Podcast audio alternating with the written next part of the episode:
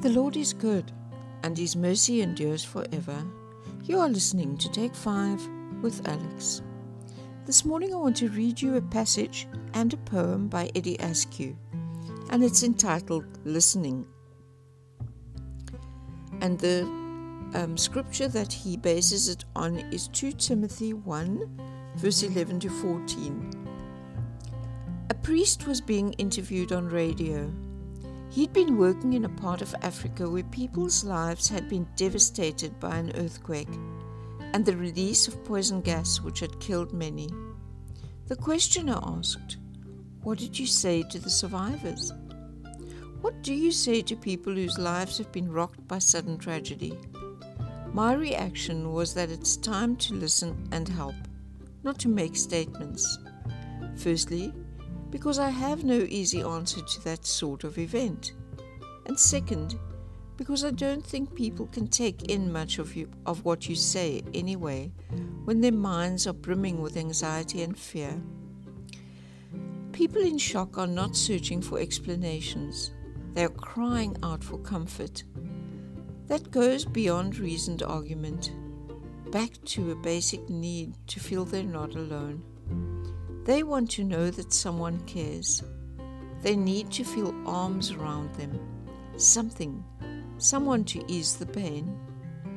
God's love becomes real in these situations, not through sermons, but through quiet listening. They need our time and maybe our tears, but not our logic.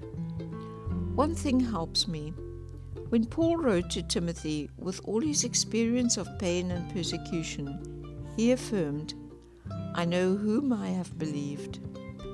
Paul believed in a person, not a philosophy. It wasn't ideas or words, but a presence who gave him the courage to go on. Faced with desperate people, isn't our job to crystallize his love and presence through ours? Not in sermons, but in the warmth of practical caring. The explanation can come later when people realize they are loved. And here's the poem.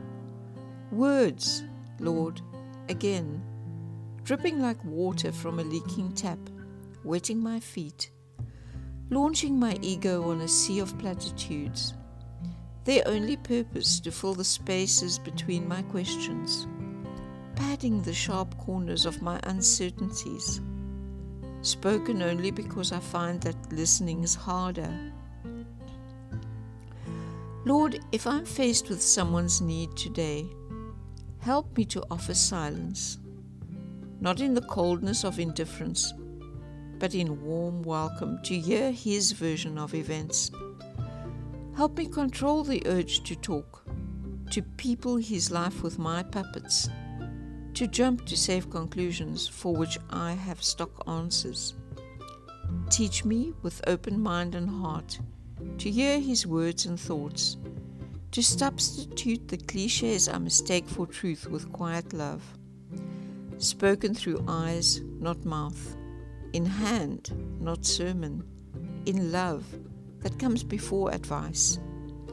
I see your hand reach out to touch before you spoke the words, and in the fellowship of shared perplexity, the still moment, I know there will be three of us not two.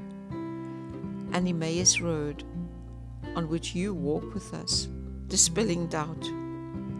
Make the moment vibrant, eloquent, not with words, but with your presence.